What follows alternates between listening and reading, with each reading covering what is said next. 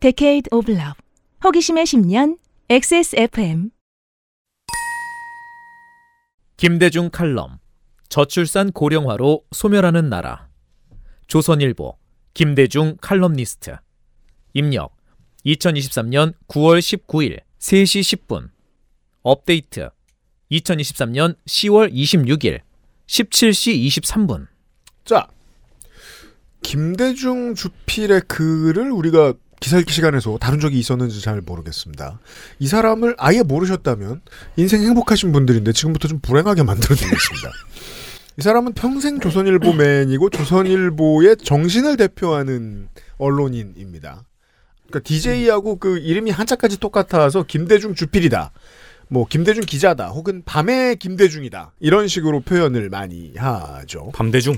원래는 이 사람이 많이 안 알려졌다가 87년입니까 92년입니까 대선 토론회 때 패널로 나와서 DJ를 쏘아붙인 걸로 유명해져요. 당신 말 바꾸기 한 거 아니냐, 뭐 부끄럽지 않냐 이런 소리 막 하면서. 그전에는 그냥 평범한 우리가 생각할 수 있는 조선일보 기자였습니다. 80년에 어, 민주화 항쟁 왜곡 보도하고 폭도들이 점령했다는 이런 글 쓰고 그때만 해도 막 신군부에서 막 돈 막 몇십만 원 몇백만 원 쥐어주면서 기자들 보내던 때였잖아요. 이런 기사 써달라고 시키면서. 어, 그런 거 하면서 여기까지 온 기자입니다. 아직도 이 사람의 칼럼은 조선일보에서 잘 나갑니다. 김대중 칼럼을 봅시다. 지난주 미국 US 뉴스앤드 월드 리포트지에 흥미롭지만 우리에게는 결코 흥미로울 수만은 없는 기사가 실렸다. 전 세계 나라를 분야별로 조사해서 등급을 매긴 말하자면 세계 여론조사였다. 한국은 전체적으로 가장 좋은 나라 괄호 열고 베스트 컨츄리 괄호 닫고 부문에서 21위를 차지했는데 강력한 국가 스트롱 컨츄리 부문에서는 6위에 올랐다. 한마디로 힘은 센 나라인데 삶의 질은 힘에 비해 떨어진다는 해석이 가능하다. 뭐 그렇게 틀리지는 않은 해석인 것 같긴 합니다.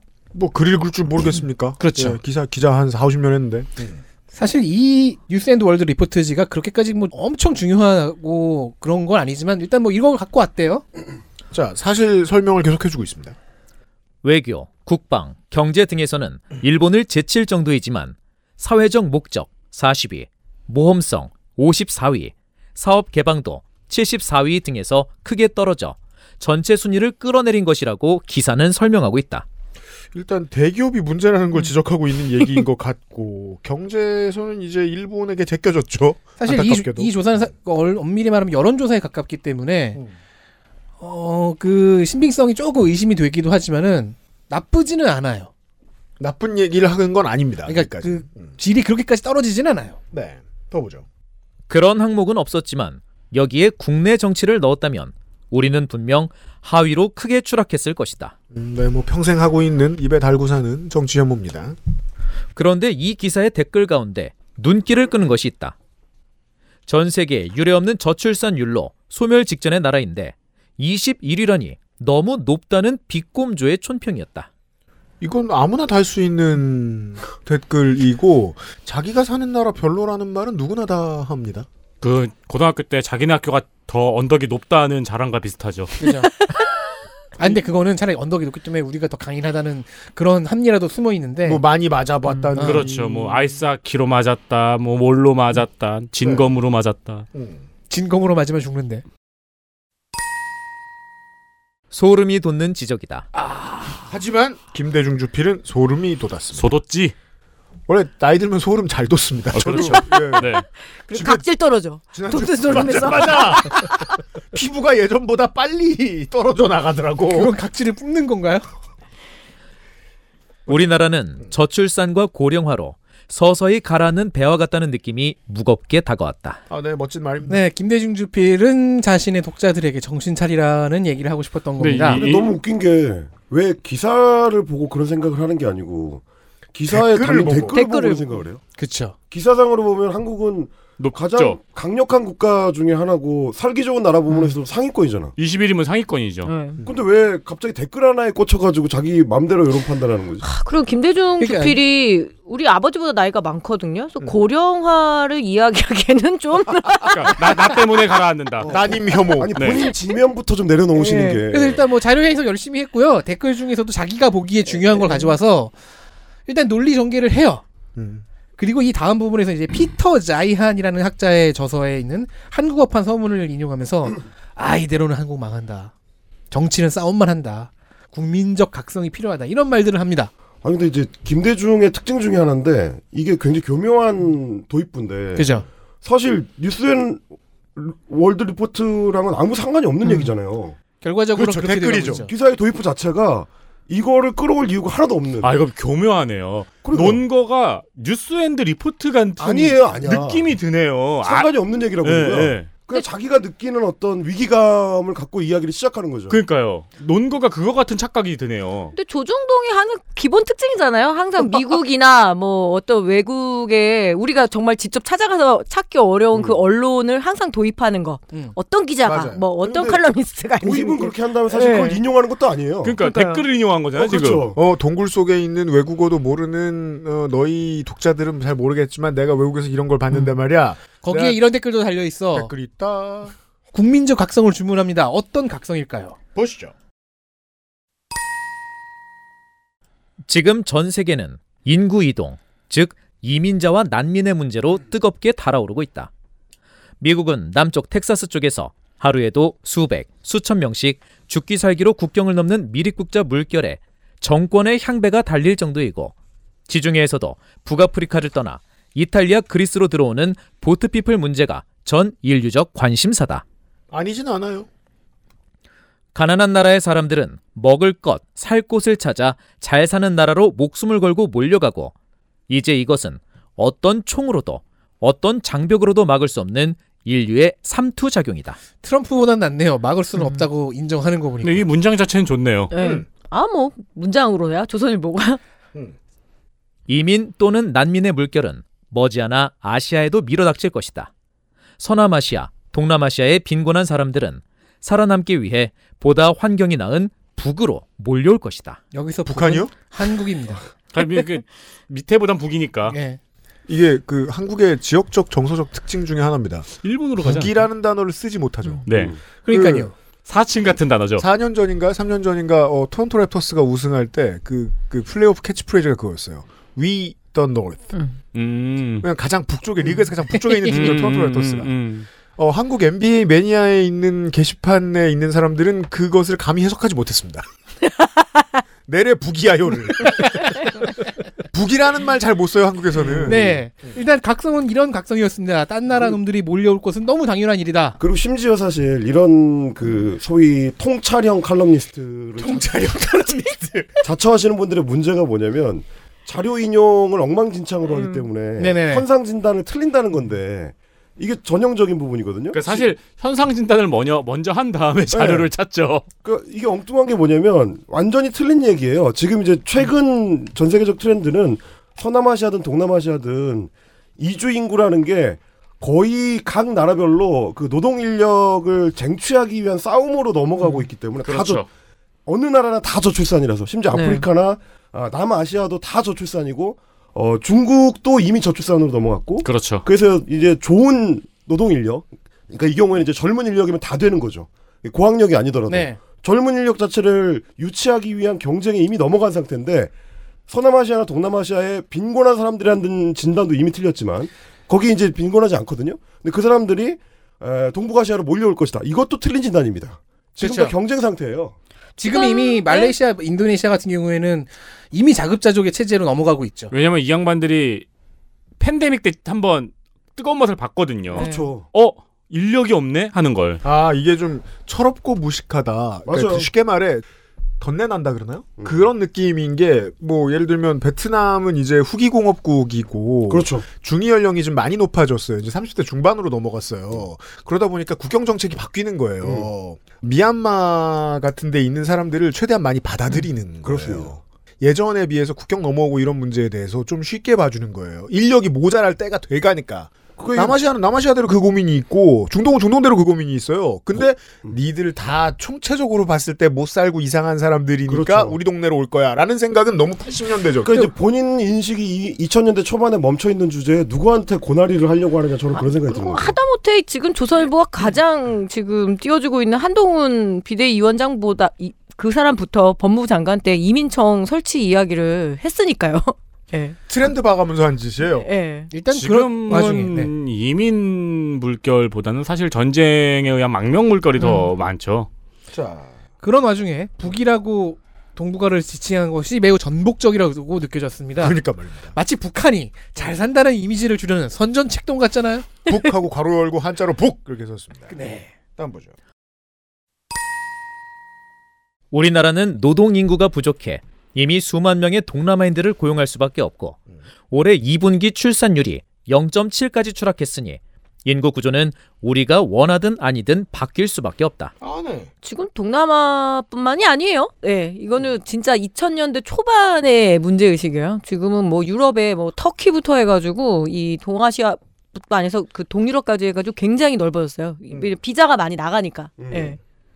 배달 민족이니 백이 민족이니 민족의 혈통을 운이하는 시대는 갔다. 잘 알고 계시네요. 미국에서 흑인 대통령이 탄생했듯이 우리나라에서도 타민족 선출직이 등장할 날도 멀지 않을 것이다. 사실 이미 등장했죠. 이자스민 씨가 이번에 그럼 상당히 오래 전이죠. 그리고 잘 알려져 있진 않지만 그 온, 화교 그 지역의 의원들 있잖아요. 네. 왜 구의원 꽤 그쪽 계세요. 의원들, 예, 네. 예. 기초와 광역의원 레벨에서는 또 한두 명씩 더 네. 나오기도 했어요. 네. 그 민족이라는 환상이 우습죠. 아주 높은 확률로 한민족이라 불리는 사람들은 100% 동남아에서 후회됩니다. 음. 인류의 기원이 그렇잖아요. 그럼 다른 올 루트가 어디 있어요? 시베리아에서 왔습니까? 그럼 이렇게 그럼- 생기지 않았겠죠. 키가 더 컸겠지. 예. 연병. 사실 몽골과 파미르 공원 쪽에서 왔을 수도 있고 음. 여튼 그들의 후회예요. 아, 민족이라는 장난질까지 가르칠 수는 없고요. 이분 살 날이 얼마 안 남았기 때문에. 여튼 저출산 고령화와 싸우는 분들의 의료적, 노동 친화적, 인구 분포적 접근 노력을 평가절하는 것은 아니다. 하지만 그것만으로는 우리가 대한민국의 주류 자리를 지켜낼 수 없다. 이게 무슨 소리죠? 누가 가장 누구지? 수상한 단어가 등장합니다. 소주 얘긴가? 우리는 누구일까요? 주류? 주류. 이 주류에도 괄호를 넣어놨죠. 그러네요. 주류. 예. 메인스트림. 우리는 대체 누구일까요? 저는 자꾸 그러니까 혈통주의의 시각에 입각해서 신토부리 토종 어쩌고 하는 그 한국인이 떠오르는데 예. 아 과민한 것이길 바랍니다. 그니까 그러니까 말입니다. 더 봐야 알 수 있겠습니다. 이것은 관찰이나 해석의 문제가 아니다. 다 했지만 지금 조만간 우리나라에 닥칠 인구 구조 재편의 쓰나미를 지적하는 것이다. 그리고 가장 문제적인 문장이 나옵니다. 보죠. 극단적인 제안을 하자면 정년기의 사람들은 결혼과 출산을 국민적 의무로 간주하게 하고 노령층을 더 오래 살도록 하는 정책에 국력과 세금을 소비할 때가 아니라는 인식의 일대 전환이 필요하다. 아 두 단어. 킬미 39년생이에요. 이 나를 제거해 달라. 나를 그만 살게 해달라. 이분 올해 여든 여, 여든 다섯입니다. 아니 이 지역 그 보건소는 체크하고 있나요? 오 마이 갓. 위험합니다. 그니까 말이에요. 아니 자해를 예고하는 수준이잖아요. 그러니까요. 이거. 김대중 주필 태어났을 때 일제 시대였잖아요. 음, 기억날 거예요. 그 마지막 어떤 분위기였는지 기억하는 나이에요. 39년생이니까. 음. 그러니까요. 아니 이게 무슨 야 이거 2024년에 이런 글을 보고 여기 정년기의 사람 정년기가 또 언제지는 모르겠지만 여기 지금 의무를 배신한 사람이 근데 이 너무 많네요. 문장의 전체가 수상하지요. 근데 이- 정확하게는 이렇게도 읽- 이렇게 읽혀요. 일단은 지금 성우님이 읽어주신 것처럼 결혼과 출산을 국민 의무가 되게 하고 노인은 오래 살리지 말자. 그런데 김대중 주필은 이 긴 문장에 쉼표를 쓰지 않았어요.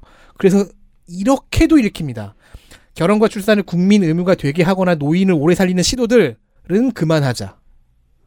전자일까요, 후자일까요? 그러니까 주류의 자리를 놓아서는 안 된다고 했던 앞선 문장을 볼 때는 전자입니다. 결혼과 출산을 국민의 의무가 되게 하자. 그렇게 해서 노- 그리고 노인 연명에 들어갈 자원을 결혼과 출산 그러니까 이두를 꼭 붙이죠. 음. 여기다가 이제 투자해서 정상 가족에다가 투자를 해서 이민자들이 기어 올라도 퇴치할 수 있는 돈과 인구수를 붙잡고 있자는 말입니다.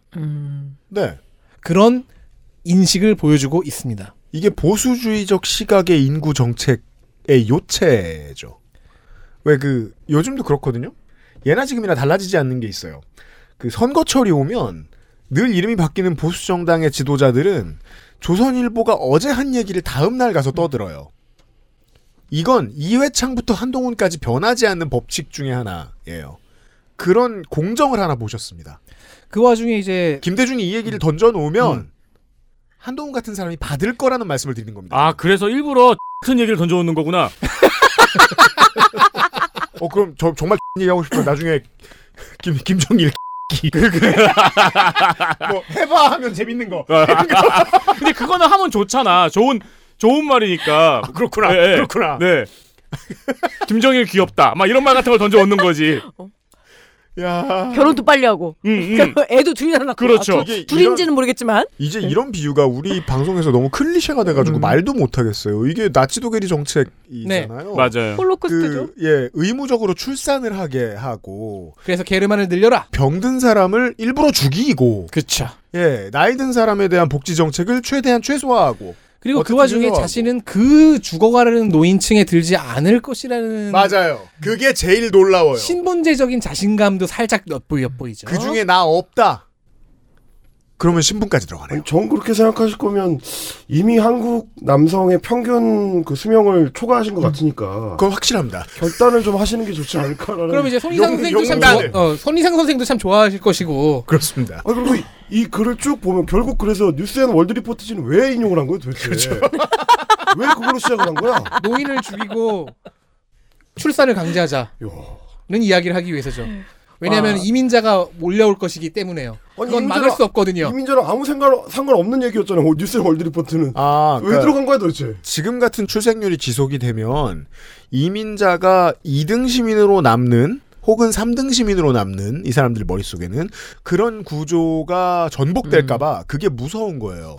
그렇다면 네. 다시 말해서는 다르게 말해서는 버락 오바마가 대통령이 됐던 게 싫었던 거예요. 그렇게도 보이죠. 그 설마지 기사 이렇게 제보를 해주신 분이 많습니다. 아, 네, 감사합니다. 안 뽑히셨지만. 즉흥적으로 그분들 중에 한 분의 제보를 소개해드리겠습니다. 아, 진짜 에디터가 직접 지금 뽑은 거니까 에디터가 선물로 알아서 드릴 거예요. 네, 선물 드릴게요. 매일 내용은 스킵을 하고요. 음. 매일경제 오늘의 운세 2023년 4월 26일. 아, 여기 보면은, 예. 38년생 호랑이띠의 운세입니다. 음. 간병의 효자 없다. 상황을 종료해 보자. 김병 김병 김병이 오자 아, 없다. 김병의 효자 없다. 상황을 종료해 보자. 상황을 종료해보자. 터미네이트. get rid of. 음, 이건 이것이 결단이죠 결단. 아니 오늘의 운세인데 부모를 죽이라고 하고 있어요. 아니, 38년생한테 한 얘기예요. 아 너 죽어라. 네, 김병의 효자 없다. 스스로 상황을 결단하라. 종료해 보자. 아. 그럼 김대중 주필에게 병은 무엇이었을까? 김대중 주필은 39년생 한 살 어리죠. 아니 근데 너무 그 그런 말이기에는 너무 문장이 밝고 명료하네요. 되게 그 퀸의 어나더 원 바이스터 더스트 같아요. 그렇죠. 또 죽었구만. 방금 사람이 죽었는데. 심지어 김대중 기자는 경기도 경성부 출신이야. 그러니까 서울 출생도 아니야. 예. 제가 지금 현재는 어디냐면 서울시 중구 장교동 출신인데 그때 그 호적이 성박 성박 예, 경기도 경성부 출신이야. 성조심리 출신이구만. 강민구 씨 선물 보내드릴게요. 강민구 씨 고맙습니다. 이 상황을 종료시켰어요. 본질적인 한마디만 하겠습니다. 늙어도 외력이 없는 이상 좀 살았으면 좋겠습니다 사람들이. 아니 물론 김대동 김재중 아니 김대중. 김기대중. 김대중 기자도 오래 사시길 바랍니다. 그랬으면 네. 좋겠어요. 건강하게. 네 정책의 서포트 속에서. 네. 24년 설맞이 기사 읽기 놀입니다. 그것은 알기 싫다. 설마지 기사 읽기 놀이는 퍼펙트 25 전화영어, 빅그린, 평산네이처 진경옥, 케미하우스 애견 매트에서 도와주고 있습니다. XSFM입니다. 미끄럼 방지와 강한 내구성은 기본 반려동물을 위한 거실 위에 놀이터 케미하우스 애견 매트 히비스커스 꽃 추출물 65% 유기농 올리브 10가지 베리 추출물 이 모든 걸 하나로 빅그린 히비스커스 샴푸 Big Green 약산성 비건 샴푸 빅그린 히비스커스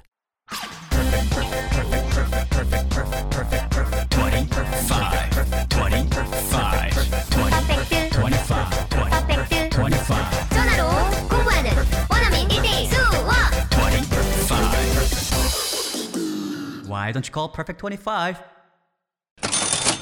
작심하실 마지막 기회는 서울입니다. 광고하겠습니다. 벌써 2월 24년이 됐는데 아무것도 안 한 자신을 꾸짖지 말라. 돈으로 때우세요. 원래 새해 계획은 설 이후부터니까. 그렇습니다. 여러분에게 아직 기회가 남아 있습니다. Why don't you call perfect 25? 음. 왜? 뭐가 웃겨? 아니 그냥 뭐가 그, 웃겨? 저, 저 한동훈 팬클럽 음악 틀어주는 분 같았어요.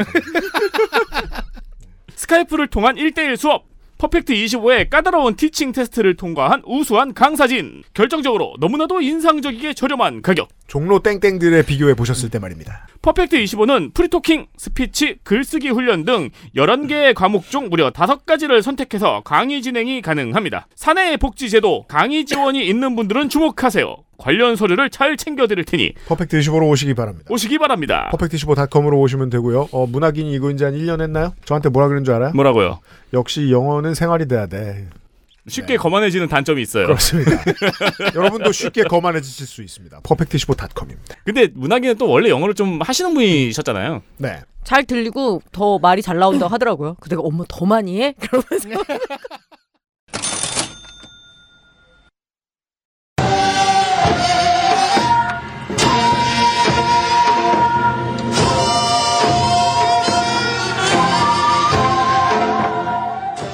2024 설맞이 기사 읽기 놀이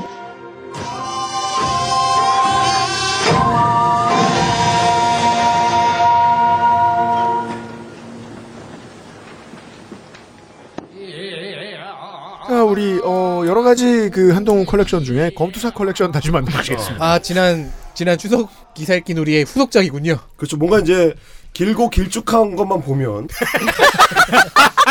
아, 검을 떠올리고. 그 중앙일보는 그런 것만 보면 검을 떠올립니다. 보통 검과 총 같은 것에 집착하는 거는 이제 컴플렉스의 반영이죠. 그죠. 컴플렉스죠. 성, 적인 컴플렉스의 반영이죠. 보죠.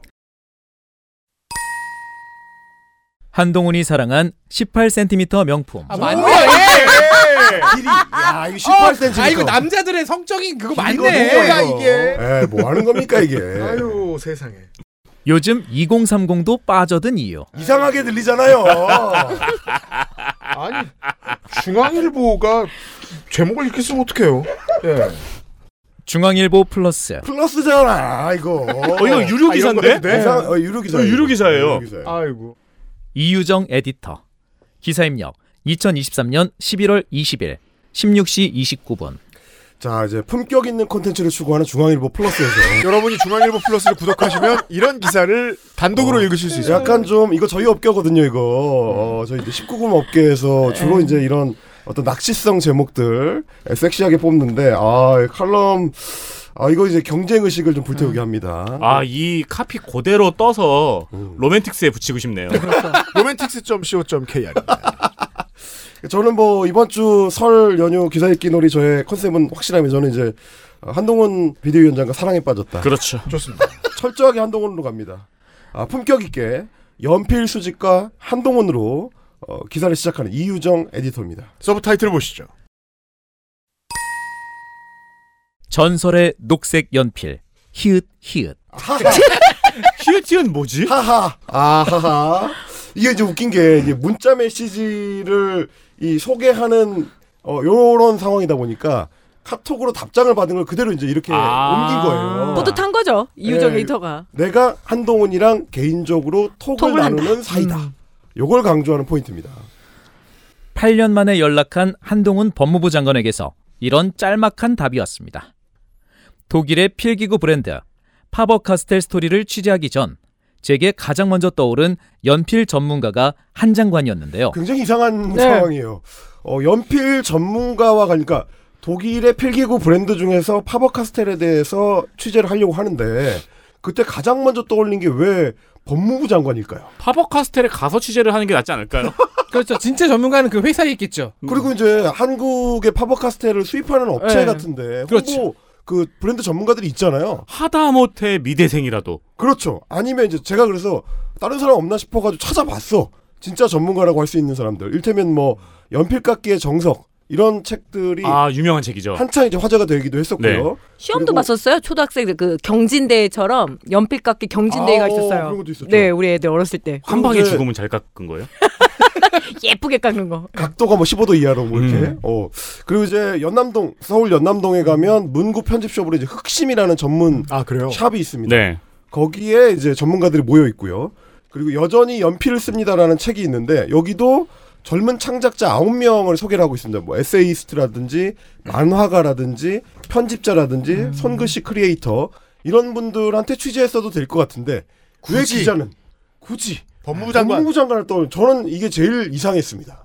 11월이면 법무부 장관일 때입니다. 핑계 없 핑계 없는 그래서 법이 없는 법입니다. 그렇게 연락을 하자. 그러니까요. 보통 맥락과 무관한 걸로 수년 만에 연락하는 건 좀 이상하거든요. 그렇죠. 돈 빌려달라는 거 아니면. 어허. 아무튼 8년 만에 장관인 사람한테 연락을 해서 연필 얘기를 물었습니다. 보죠. 한 장관의 연필 사랑은 법조 취재 기자라면 누구나 한 번쯤 들어본 얘기입니다. 이 동네에는 왜 이렇게 누구나 한 번쯤 듣는 얘기가 많으며. 그럼 누구나 한 번쯤 들은 얘기를 왜 기사화하는 그리고 것이죠? 별명도 이상해. 천재 검사. 천재 검사님 안녕. 조선제 일검 네. 연필 전문가 하나 추가합니다. 그는 2015년 서울중앙지검 공정거래 조세 조사부 부장 시절부터 기자들에게 연필에 관한 이야기를 들려주곤 했습니다. 펜잡이라고 불리는 기자들에게 자기가 쓰던 연필 클립을 나눠주기도 했고요. 그 연필 클립이라는 게 이제 그 연필의 꼭다리 부분에다가 끼워가지고 어, 양복 재킷이나 뭐 아니면 이제 셔츠 네. 그 주머니 같은데 이제 꽂는 용도로 쓰는 건데. 그러니까 이제 이 기자는 그게 굉장히 좀 인상적이었나 봐요. 그래서 뭔가 연필에 대해서 취재하려면 아마 지금 이제 답장 온 패턴으로 봤을 때 어, 장관님 지금 제가 뭐 연필 그 브랜드 파버카스텔에 대해서 취재하려고 하는데요라고 이제 어, 질문을 보냈더니 한동훈 장관이 뭐 전, 전설의 녹색 연필 하하 음. 요렇게 이제 답장을 보내온 게 아닌가 요런 추정이 됩니다. 그리고 그게 어, 기사가 되고요. 8년의 인연인 거죠 기자 입장에서는. 여러분이 돈 내고 보는 기사. 당시 한 장관은 마음이 번잡할 때면 연필을 깎는다고 하더군요. 검투사가 칼을 갈 듯 한 아이고. 장관은 연필을 깎아온 셈입니다. 아이고. 아 검투사 또 나오죠 검투사. 그 연필이 파버 카스텔의 연필이 맞구나. 그렇습니다. 우리가 작년 추석 때 이제 기사 읽기 놀이할 때 네. 전설의 기사 제목 마치 검투사가 검을, 검을 뽑는 듯. 듯. 그건 형광펜이었죠. 어 그렇습니다. 길고 길쭉한 거, 얇고 길쭉한 거만 보면 검을 떠올리는 네. 중앙일보의 특징이 드러납니다. 음. 그의 연필 깎기는 기자가 법조 분야를 떠난 후에도 계속됐나 봅니다. 장관이 된 이후에도 공개석상에 종종 연필을 들고 나온 모습이 보이더라고요. 아 이 갖고 싶은 이 네. 남자를 계속 관찰해 왔던 겁니다. 너무 네, 너무 그러면 거의 관음증이에요. 어 너무 흔했던 얘기인데 안 할 수가 없는 게 보수 정치인 아닌 사람에 대해서 이런 표현하는 기사를 보수 진보 매체를 다 통틀어서 저는 본 적이 없습니다. 정말 살면서 본 적이 없습니다. 왜냐면은 보수 정치인 아닌 사람들에 대해서 이야기할 때는 정책을 이야기하거든요. 음. 오 마이 갓. 범죄 아니면 보죠. 마치 검투사가 검 뽑는 것 같았다는 한동훈 형광펜 뭐길래 김효성 기자 2023년 7월 29일 자, 이 기사를 떠올릴 수밖에 없죠. 어. 그렇죠. 불과 4개월 전이었네요. 이 지금 읽고 있는 기사가 나오기 전에. 그렇습니다. 전설의 녹색 연필로 기사를 시작하는 계기를 잡은 겁니다. 한동훈 장관한테 아마 이제 기자는 좀 예, 고마웠던 모양이에요. 한 장관이 말한 전설의 녹색 연필을 구글에 검색해봤습니다. 파버 카스텔의 시그니처 연필 카스텔 9000이란 걸 알 수 있었습니다. 파버 카스텔 가문의 6대손 오틸리에의 남편 카스텔 백작이 1905년 직접 디자인한 말 그대로 전설적 괄호 열고 레전더리 괄호 닫고 연필이라는 수식어가 붙어 있더군요. 아, 우리 이제 한동훈 장관의 박학 다식함을 여기서 읽을 수가 있습니다. 연필 마니아답게. 네. 근데 레전더리면은 주황색이어야 음. 되지 않습니까? 웃는 사람들 다들 게임 하는 사람들. 파버 카스텔은 연필 덕후들이 빼놓지 않고 언급하는 브랜드입니다. 1761년 독일 바이에른주 슈타인의 목수 카스파워 파버의 작은 공방에서 탄생한 이후 260년 넘게 예술가와 문호들에게 사랑받았습니다. 야 이제 예술가 문호예요 한동훈은. 아, 그렇죠. 고흐, 고흐 괴테, 괴테 그리고 노벨 문학상 수상자인 빈터 그라스가 대표적이죠. 노벨 문학상까지 갑니다. 자 그러면 저는 여기까지 오면은 그런 생각을 할 수밖에 없는 거예요. 아니 그러면 고흐랑 괴테랑 귄터그라스로 시작하면 되는 거 아니야?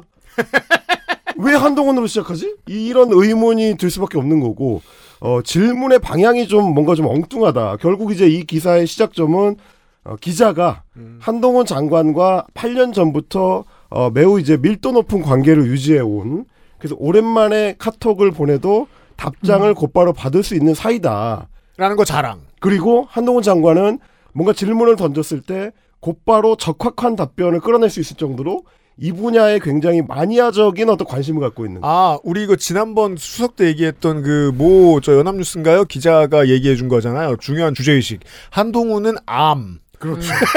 모르는 게 아님. 그렇죠, 그렇죠. 네, 모든 걸 알고 있는 어떻게 보면 이제 그 취향적인 덕후다. 에? 이 포인트를 굉장히 강조하고 싶었던 기사가 아닌가. 요 기사, 요런 기사들 한동훈 장관을 둘러싸고 많이 나옵니다. 되게 관음증 적이잖아요. 근데 이 심리가 그런 것 같아요. 뭐라 그러죠? 약간 그 사랑과 전쟁에서 늘 이렇게 몰래 사귀는데 그 어떤 식으로든 자기가 사귀고 있다는 거를 드러는 내고 네? 싶은데 아. 아, 노골적으로 드러낼 수 없는 그 뭐라 그러죠? 세컨드의 심정 같기도 하고 진짜 제- 제가 말하지 않았습니다. 매우 위험하니까 편집해도 돼요. 근데 딱 그 심정이네요. 솔직히 본처에다가 야 나랑 친해, 그래서 나 다 안다 이런 느낌? 그럴 수 있죠. 예. 그러니까 그에게 어떤 마성이 있는 것인가 저는 여전히 좀 궁금합니다. 이렇게 가만 보면은 우리 방송에서 가장 위험한 얘기는 늘 정은전 좀 작가님이야. 네, 살아봤잖아 나는. 기자 음. 살아봤잖아. 그러니까 뭐 기자들이 그 이런 위험이 있어요. 그 취재를 해야 되니까 취재원하고 친해져야 돼요. 음. 근데 정치부가 되면 정치인들이랑 친해져야 돼요. 그쵸. 제가 아는 한 기자들 두 명 중에 한 명은 싫은데 합니다. 음. 친해져야 되니까. 맞아요. 예. 근데 나머지 두 명 중 한 명은 진짜 이렇게 됩니다. 네. 음. 어머. 그러니까 먼저 라, 연락도 하고 라포를 쌓으려고 했다가 네. 어, 그렇지. 자랑해야지. 처음에는 라포를 쌓기 위해서 이제 친한 척을 시작했는데 나중에 이제 만리장성을 쌓게 되는. 그 라포 과다. 예. 그거는 그냥 스톡홀름 신드롬이잖아요. 그렇죠. 라포. 네. 나 이 형 암. 그리고 또 우울한 게 연예인이 좋은 자리, 자기가 수종하는 자리에 들고 나와서 유명해진 아이템들이 있어요. 그건 음. 보통 간접 광고의 대상이 되기도 합니다. 예. 그렇죠. 근데 그런 물건이 아닌 경우에 연예인 이름이 붙어 있으면 사회적 맥락이 음. 보통 지저분합니다. 주호민 녹음기 같은 거죠. 음. 쿠팡에 연필 클립을 검색하면 두 번째 나오는 게 한동훈 연필 클립입니다. 음. 근데 우리 미디어가 정치를 소비하는 방식이 글러 처먹었다는 걸 드러내주는 단면 같습니다. 저 수트가 직업의 일부인 사람은 가지고 다니기 좋은 음. 아이템이에요. 네. 근데 그게 외모 지상주의도 녹여내고 정치인을 평가하는 도구들이 다 죽은 상태에서 쓸모없는 도구를 가지고 평가하는 것 때문에 이런 물건까지 히트하게 된다. 야 아, 근데 이건 정치부 기자들이 부끄러워야 될 일입니다. 말씀 듣고 궁금해서 쿠팡에 그냥 한동훈을 검색해봤어요. 음. 어, 뭐 안경테, 티셔츠, 책, 1992 막 여러 가지가 뜨네요. 근데 이 열심히. 중에 연령대가 보이는 검색어가 하나 있네요. 뭐요? 한동훈 티샤스. 그거 MG 신조어야 그거. 이거 그러면은 이거는 애타해 봐봐. 제가 조금 주제 넘지만 한동훈 비대위원장께서 혹시 그 정치로 잘 안 되시고 그러면 나중에 쇼핑몰을 하셔도 모델만 해도 되지 뭐. 어. 음. 자, 다른 직업까지 구해드렸습니다. 광고 듣고 오겠습니다. XSFM입니다.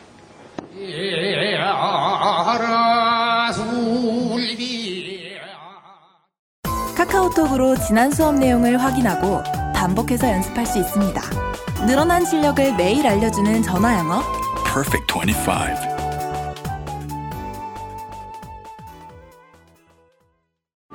다른 제품과 원료를 비교해 보세요. 다른 제품과 다려낸 방식을 비교해 보세요. 진짜가 만든 진짜. 고전의 재발견. 진경옥. 평산네이처. 우리 아이들에게 꼭 필요한 것? 유해물질 안전기준 통과로 믿을 수 있는 미끄럼 방지로 넘어지지 않게 안전하게 음식물을 흘려도 잠깐 실례해도 쓱 닦아주면 그만. 강한 내구성과 보건력으로 짓궂은 아이들도 거뜬하게 어?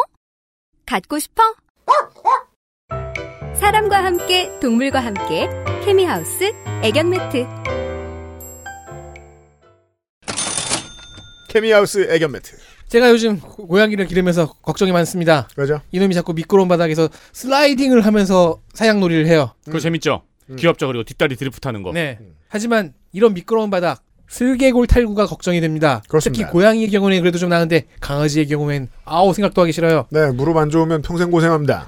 그런 것을 예방할 수 있는 슬개골 탈구 예방용 좋은 매트가 반려견에게는 필요합니다. 매트에 실내를 해도 됩니다. 왜냐? 완벽 방수이기 때문입니다. 알코올 뿌려주고 닦으시면 됩니다. 아무리 긁어도 웬만해선 상처가 나지 않는 강한 내구성. 단 고양이에겐 약간 예외입니다. 반려견용이라고 했잖아요. 했잖아요. 어, 그래도 고양이에게도 면책. 약, 약간은 벼- 버티더라고요. 음, 고양이 셉니다. 6대 가소제, 7대 휘발성 유기화합물, 8대 중금속 유해물질 검출, 안전기준 다 통과했습니다. 다른 나라 물건을 사시는 것보다 낫습니다. 따라서 인간도 가능합니다.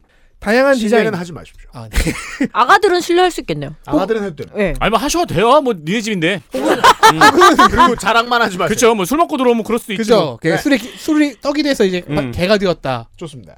자, 다양한 디자인, 폴더형, 러그형의 다양한 선택지가 있습니다. 케미하우스 애견 매트. 액세스몰에 있습니다.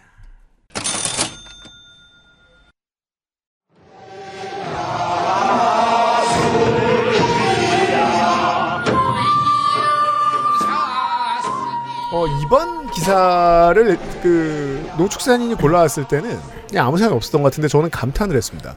이게 말이에요. 정치 과몰입하는 기자들의 기사 같아요. 오, 어, 양태가. 예.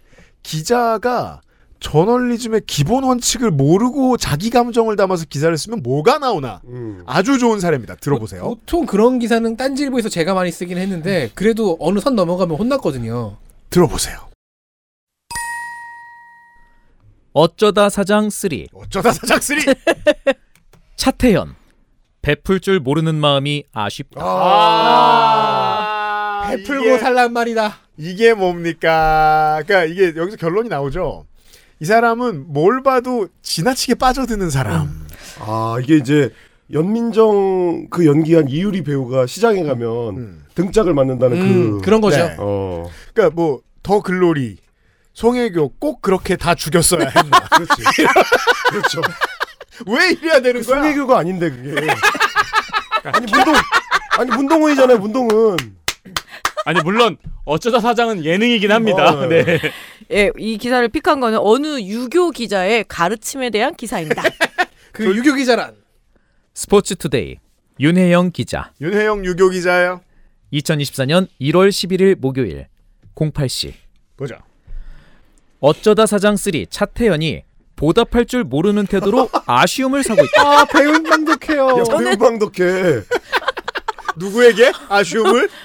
근데 이 먼저 말씀드리면 굉장히 차태현에 대한 집착과 분노 어. 어. 그리고 굉장히 조인성한테 좀 관대합니다. 그걸 먼- 먼저 좀 그럴 수 있지. 그럴 수 있지. 어. 아 그건 그럴 수 있어요. 그런 면에서 저도 비슷합니다. 그건 나도 그래. 네. 아니 그럼 이 주제는 사실 다 숨겨놓고 있었던 주제는 얼빠예요. 네. 그 한동훈 장관의 연필에 대한 팬심을 못지않다라는 거의 느낌도 비슷해 받았어요. 네, 보면 더 보죠. 현재 방송 중인 TVN 예능 어쩌다 사장 3은 차태현 조인성이 미국에서 한인마트를 운영하는 모습을 담은 프로그램이다.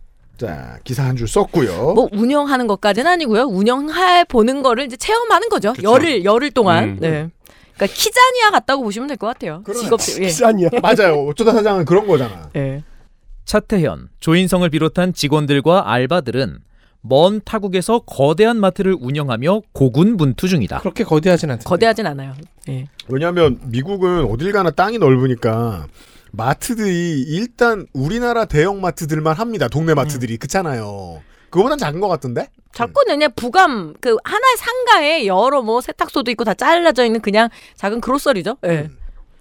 한인들 역시 미국까지 온 출연진을 환대하며 각종 반찬, 음식을 주는 등 도움의 손길을 건네고 있다. 이분들이 도움을 받을 필요 없는 정도의 재력을 갖고 있는 사람들이에요. 제가 보기에. 그 맘만 먹으면 그런 마트 12개도 더 사는 사람들이죠. 예. 12개만 살까요? 그냥 반가운 거죠, 사람들이. 예. 그러나 이를 보답하는 출연진의 태도는 다소 아쉽다. 음, 네 거짓말 안 하고 본인이 아쉬운 걸 말하고 있습니다. 보통 이렇게 저 주어가 생략되면 본인이니까요 네. 주어는. 한인들의 자발적인 호의라 무조건 보답을 해야 하는 건 아니지만 출연진은 입으로만 감사함을 전하며 내내 이들을 빈손으로 돌려보내고 있다. 아니 그럼 뭘 들려보내야지. 들려 아 난 또 몸으로 전화하는 건 줄 알고 깜짝 놀랐네. 섭섭하게 그냥 들려보내야지 그거를. 그거 파는 라면을 줄 수는 없잖아요. 이게 음. 자기들 물건이 아니거든요. 교환이잖아요. 네. 아니 보수 정당이 한동훈에게 그렇듯 사람이라도 받게 해야죠. 사람 사람 받으세요. 많은 사람을 받았. 네. 심지어 그들을 상대로 다른 음식을 팔기 위해 추가 영업까지 하는 모습을 보이고 있다. 아니 마트인데 그럼 영업을 하지 말까? 이 보게 되면 이제 연예면 기사의 한 흐름이기는 한데 이 기자들이 이 비평과 기사 작성이라는 경계가 무너진 지꽤 오래됐잖아요. 그리고 비평이 아니, 아니죠. 이것도 비평이 아니잖아 이거. 그러니까 비평이 이런 거만 아니죠. 얘기해보죠. 굳이 비평 장르라고 어, 해줄게요. 예. 비평과 감정을 담은 감상. 그, 그쵸. 독후감과 서평은 다른 거니까. 그렇지. 예, 간의 독후감, 경계가 예. 없어요. 아, 근데 이거 너무 웃기다. 다른 더 팔기 위해 추가 영업을 한 것도 나쁜 거야. 그렇죠, 그렇죠. 배은망덕해. 근데 이게 쫓- 추가- 쫓아냈어야 돼. 추가영업 뒤에가 뭐냐면 아 우리 식혜 새로 나왔는데 드셔보세요 이 정도였거든요. 그래가지고 근데 이게 뭐 예능 프로그램에서 음식을 팔기 위한 이거 거의 뭐 그냥 들어 예능이잖아요 예능. 저는 물론 때로 책임감을 느껴요. 예. 어떤 점에서 책임감을 느끼냐면 그 짜증나는 게 방송하는 분들이 그 아이씨를 되게 많이 듣잖아요. 그래서 어쩌다 윤혜영 기자한테 새 나갈지도 몰라요. 예. 우리 방송이.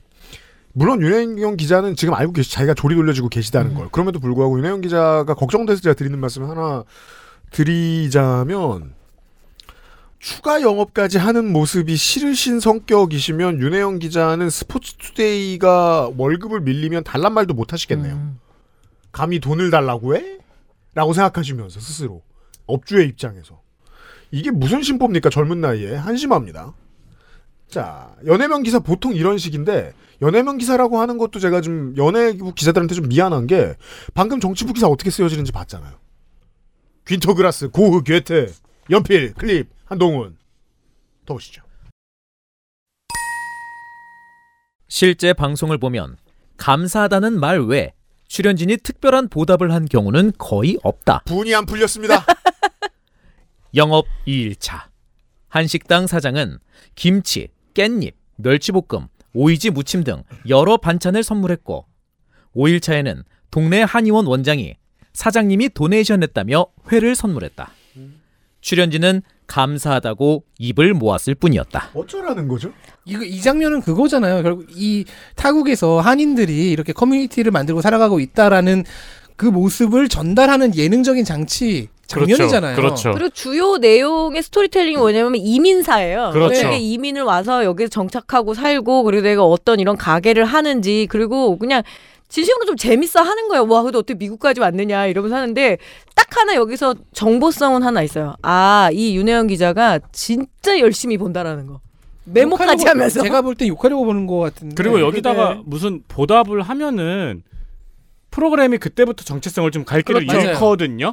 받고 감사하는 모습까지 해서 따뜻한 이민 사회의 그림이 그려져야 되는데 뭔가 보답을 하면 그때부터 정말로 약간 PD가 그림을 그리기 어려워져요. 네, 그 그림을 그리기 위해서 어쩌다 사장 쓰리는 외국에 나간 거고. 그렇죠. 아니 고 선물을 받았는데 감사하다고 입을 모았을 뿐이다라고 이야기를 하면 이게 약간 그 아저씨 아줌마들 중에서 철딱선이 없는 분들 있잖아요. 그래가지고 뭐 뭐 이렇게 주, 주시면서 아이 감사합니다 그러면 맨 입으로 뭐 이런 거 있어요.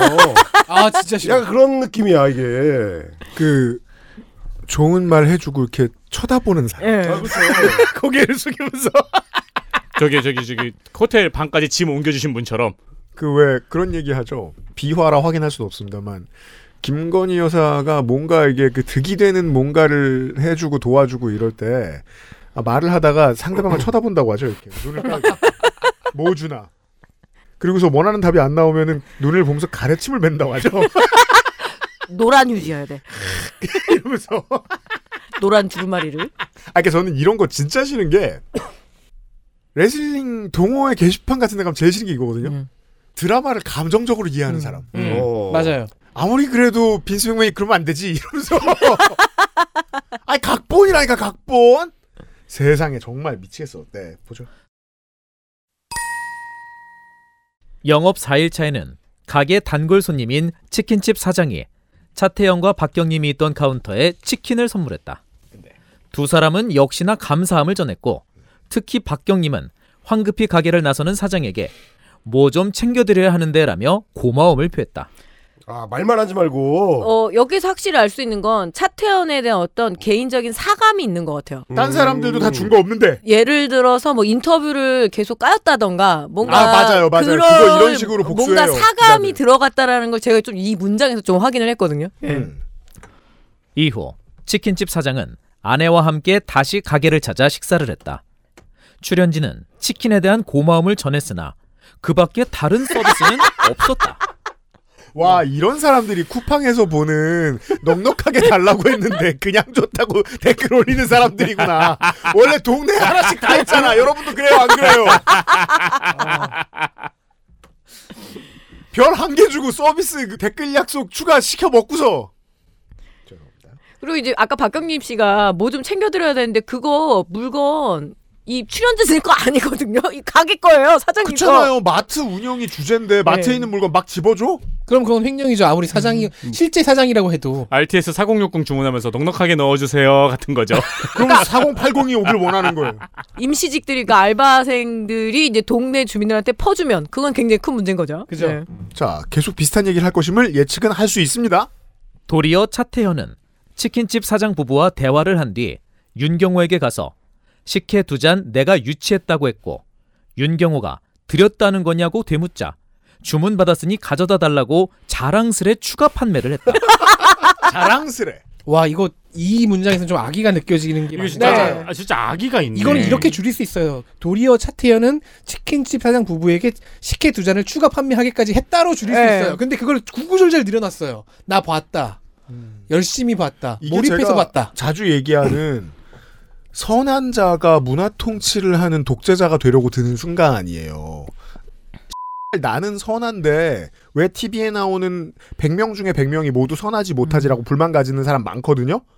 그런 사람들이 문화를 이- 까딱하게 만들어요. 그 장면을 지금 보시는 겁니다. 텍사스에서 한인마트를 운영하는 두 여성도 7시간에 걸쳐 비행기를 타고 와 출연진에게 떡, 달래김치, 깻잎 장아찌, 된장 등을 선물했다.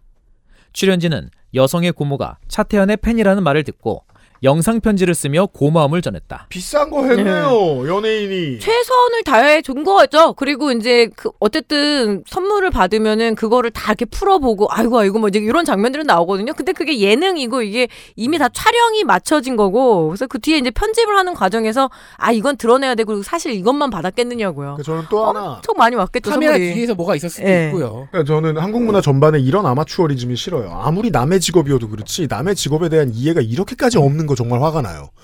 편집 다 돼 있는 거고 음. 99%가 대본 플레이잖아요. 왜 그걸 무시합니까? 아니, 이- 심지어 기자가 이 뒤에 스텝이 몇 명이 있는 걸 모를 리가 없잖아요. 모르나 봐요. 그리고 이게 대본 플레이가 아니어도 결국 편집을 거쳐 나오면 그것과 유사하게 만들어져요. 이 어쩌다 사장 3가 문제였던 게 위생 문제였어요. 그러니까 이게 뭔가 좀 전문가들이 아니다 보니까 이게 김밥 만들 만들면서 머리도 만지고 이제 모자도 제대로 안 쓰는데 그게 문제 지적이 됐는데 제작진이 그렇게 얘기했거든요. 이미 촬영이 맞춰진 거여가지고 저희가 불편드려서 죄송하고 뭐 최대한 편집 잘 하겠습니다 했거든요. 근데 그러니까 이게 되게 의미가 없는 거 이미 촬영이 다 끝나버린 그냥 후일담이거든요. 제가 중대재해처벌법 취재하고 논평하는 기자들 문제에 대해서 지난주에 얘기했었잖아요. 어차피 당신들 야당이 합의 봤으면 밀실합의라고 했을 거고 야당이 합의 안 해주면 단독 처리라고 할 사람들 아니냐. 그냥 싫어하니까 평가하는 거 아니냐. 디테일은 모르면서 이 말씀드리고 싶습니다.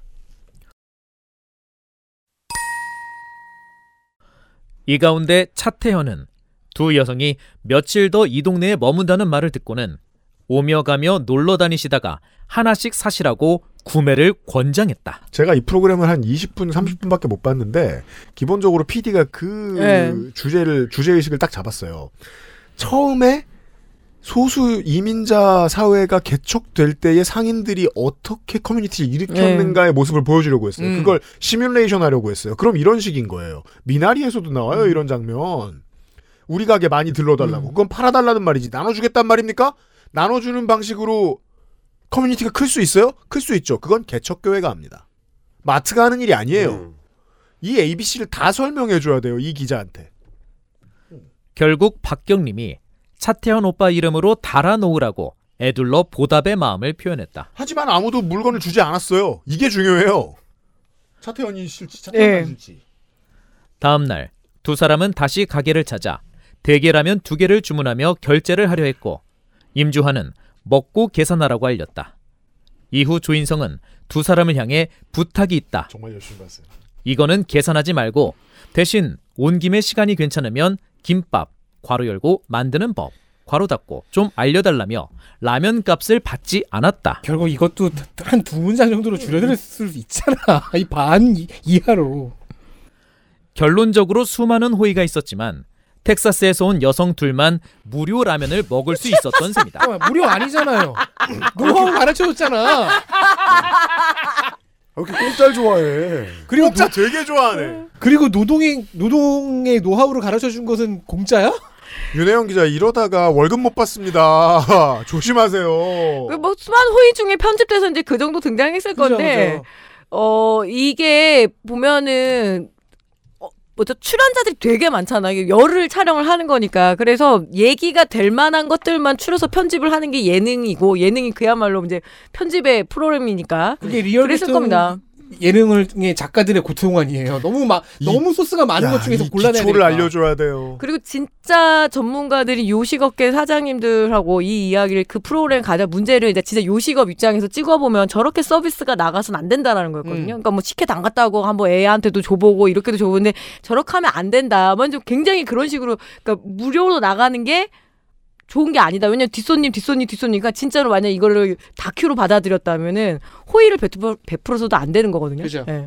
아니 그리고 이 기사를 쓰려고 왁구를 짜고 있는 모습을 상상하면 너무 웃기지 않아요?